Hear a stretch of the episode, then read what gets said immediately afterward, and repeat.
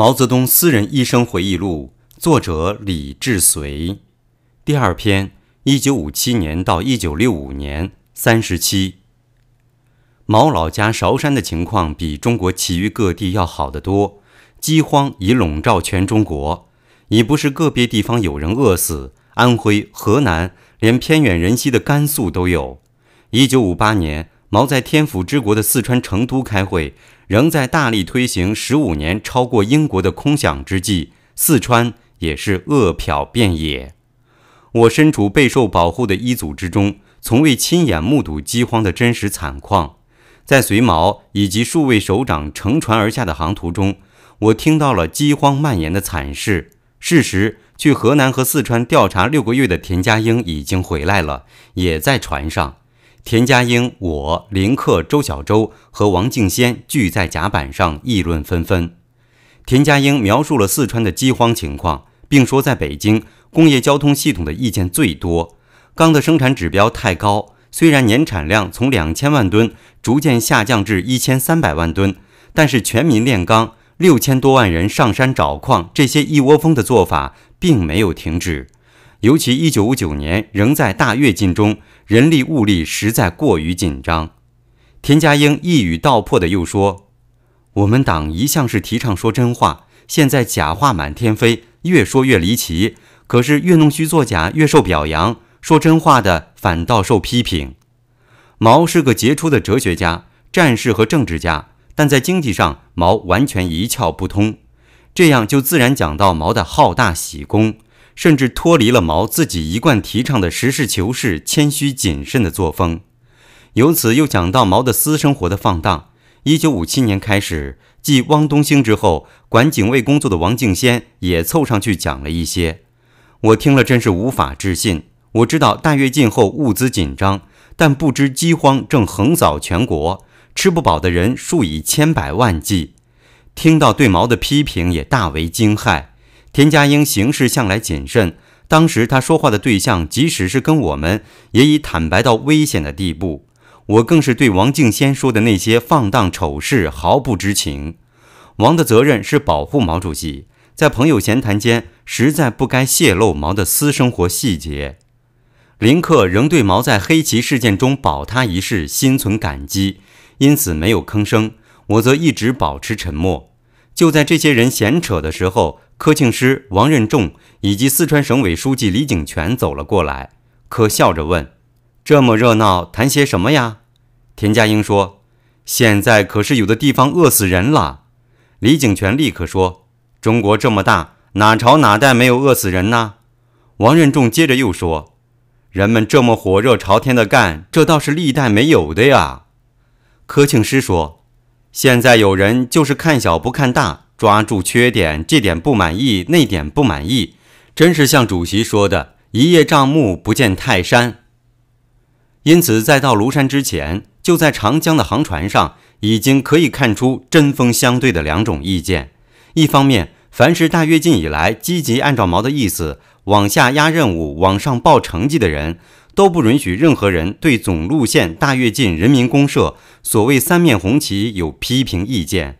属于这类人的，大抵都是省市委的第一书记，比如王任重、李井泉、柯庆施之流，因为他们在大跃进中跟毛跟得最紧，干得最欢。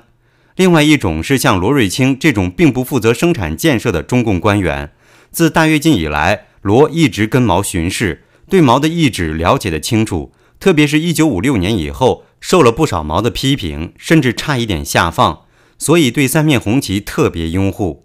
杨尚昆则刚在中央办公厅正密室的黑旗事件犯了错误，自然不敢贸然说话了。另一方面，通常批评毛的人有两种：第一种人以两位国务院副总理、主管工业交通系统的薄一波和主管经济发展的李富春为代表，他们是中共负责工农业生产的领导人，经济生产计划指标太高，压在身上自是苦不堪言。薄一波在大跃进初期。原本不赞成不符合现实的生产指标，但他后来一看苗头不对，只能顺着毛的意思讲。原来他让下面给他准备了一大堆意见，预备上庐山后发言。后来他召开了一次全国公交系统电话会议，讲了一大通要鼓足干劲、力争上游之类的话，才上了山。薄其实对毛的经济上的冒进深感不安，早知后果不堪设想，但他不能向毛挑战，也不能说真话。伯和李从未公开批评大跃进。第二种是到了下面，认真进行了调查研究，对大跃进的灾害感受最深的人。这些人既不是主管经济的领导人，也不负责执行毛的伟大计划，他们是亲眼目睹农村混乱凋零的见证人。毛的政治秘书田家英、胡乔木、陈伯达属于这第二种人，他们的责任是向毛报告真相。批评的人只敢在自己人里议论纷纷。我们在长江船上就是这种情况，但要和持有另一种意见、只会说大话的那批人说通，几乎是难如登天。看准了问题所在，挺身敢于批逆鳞的人，毕竟是了若星辰。大部分的人不过是见风使舵罢了。知道实情的田家英和深知民害的周小舟，也只敢在私下嘟嘟囔囔地批评毛及其大跃进，不敢直接向毛谏言。在船上时，只有田家英讲话直切，但是科庆师李景泉一开口，田也就不再多说话了。七月一日凌晨，船到九江，那时时任江西省副省长的汪东兴仍在接受改造中。汪东兴来接船，毛看到汪东兴就说：“省里如何呀？”汪说：“这两年我是按照主席的指示多接触了群众，确实受到了教育。”毛讲：“人不能总是浮在上面，以后要立个规则，大家轮流要下去蹲点。”上庐山的公路修得很好，途中下车休息两次，到山上只不过一个多小时。江西省组织了一个接待班子，由江西省委书记杨尚奎。江西省人民代表大会委员长方志纯和副省长汪东兴负责。汪指派了一位姓胡的警卫处长做毛的随身警卫。汪向胡交代了一些警卫工作方法和规定。胡找到王敬先，向王说明汪的布置和安排。王敬先听了以后说：“汪东兴同志离开主席已经三年多了，他那套已是老黄历喽，不能听他的。”胡此后真的不听汪的指挥，只按王敬先的布置去安排警卫工作，并且又将王敬先的话传给了江西省公安厅和江西省委办公厅。这两地又把王的话告诉了汪东兴，由此汪东兴对王胡二人非常不满。毛的住处原是蒋介石的别墅，是两层的小楼，我们住在临近的另一小楼里。山上的确很凉快，在山下原来一身大汗。到山上，甚是感到一丝凉意，空气很潮湿。在楼上打开两向相对的窗子，就可以看到片片白云从这边窗口飘进来，在室内打个转，又从对面的窗子飘出去。中共中央政治局扩大会议根据毛的意见，于七月二日开始。毛的意思是，到了庐山当当神仙，不给出题目，大家漫谈，故称神仙会。毛列了十九个问题，让大家随便谈谈。毛参加了大会的开幕，讲了话。毛的讲话主要是大跃进取得了伟大的成绩，人民群众的无穷尽的创造力不容忽视。过去一年中成绩很大，问题不少，前途光明，大家可以议一议。从毛的简短开幕词可以看出，毛认为大跃进人民公社及总路线取得的成绩，对之不能有丝毫怀疑，也必须坚持不懈。对于缺点的问题可以谈谈，但更重要的还是要干。要向前看。最后，毛还说了几句笑话。他说：“有人说你大跃进亩产粮食多少多少，为什么粮食又紧张起来？为什么女同志买不到发卡子？为什么肥皂、火柴买不到？说不清楚就硬着头皮顶着，鼓足劲儿去干。明天各种东西多了，就能说清楚了。总的是形势大好，问题不少，前途光明啊，同志们！”鸡毛的开幕词后。领导人又分成小组讨论，为了便于人人发言，参加会的人按地区分组，一般分成东北组，包括东北各省；华北组包括华北各省；西北组、西南组、中南组、华东组均如是。毛当天晚上告诉我，打算开个两个星期的会，因此我想毛当时的心情很轻松。毛去了韩坡口仙人洞游玩，还讲了朱元璋和陈友谅在鄱阳湖大战的故事。为会议准备的医疗室由江西省医院院长王寿松主持。王是二十年代末三十年代初的日本留学生，另有四名护士，是庐山疗养院的工作人员。王院长十分老实，这四名护士却十分灵活热情。每晚舞会，他们都必到。除他们以外，又将江西歌舞团及农垦文工团调来伴舞。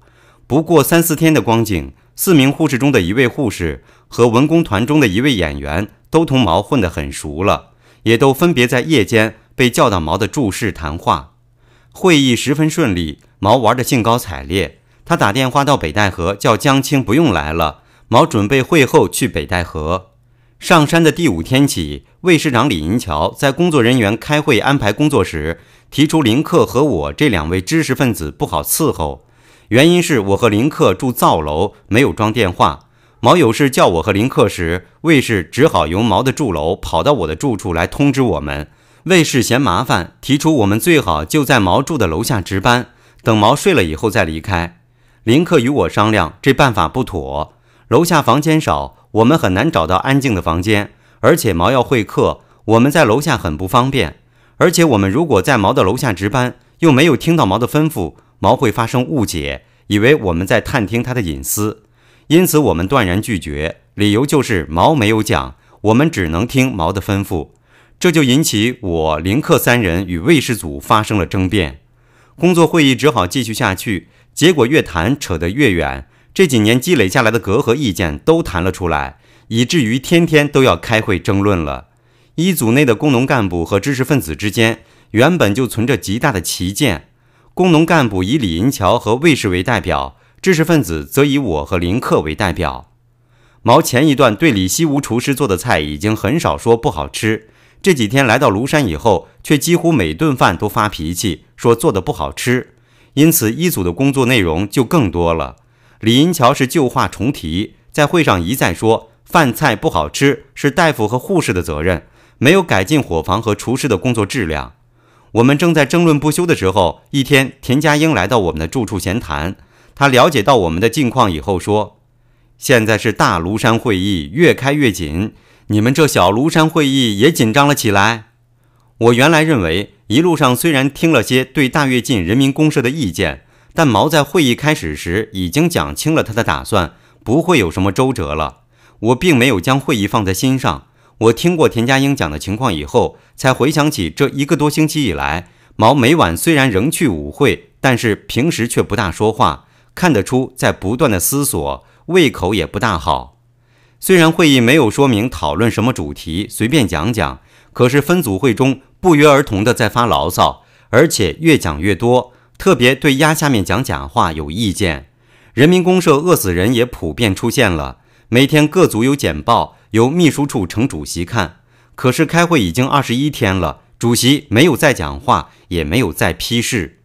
其实毛正在一旁默默观察领导人对大跃进的立场。批评毛的人估计错误，他们忘了毛在开幕词中的基调讲话。毛认为对大跃进的总路线不能有丝毫怀疑，缺点可以改正。我们将毛此时的沉默误视为默许。事实上，毛的怒气正越来越高涨。毛常说他不搞阴谋，他搞阳谋。他认为他在基调讲话中就已经把讨论方向明明白白地设定好了。这神仙会越开越不对劲儿了。毛的沉默是暴风雨前的宁静。